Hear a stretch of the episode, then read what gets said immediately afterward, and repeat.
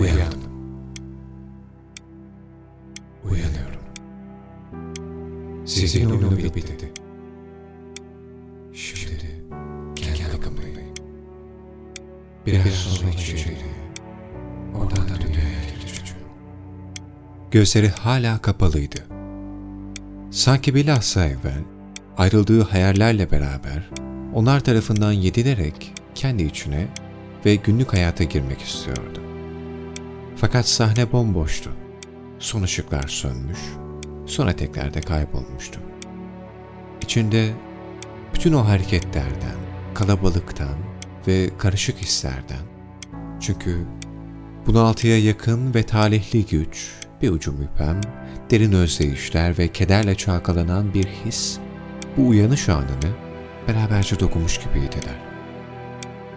Sadece bir ezinti, bir nevi, deniz mağarasına benzeyen besleyici, sıcak ve çok rahat bir vasattan kopmuş olmanın duygusu vardı.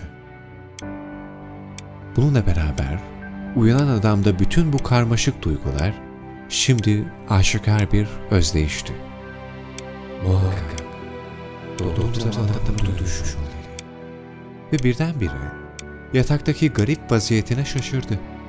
Birkaç sabahtır hep böyle. Ayakları vücuduna doğru çekik, iki kolu göğsüne yapışık ve iki yumruğu yüzünde uyanıyordu.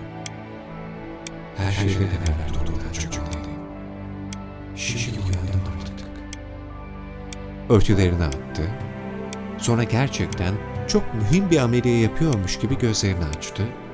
Etrafına baktı.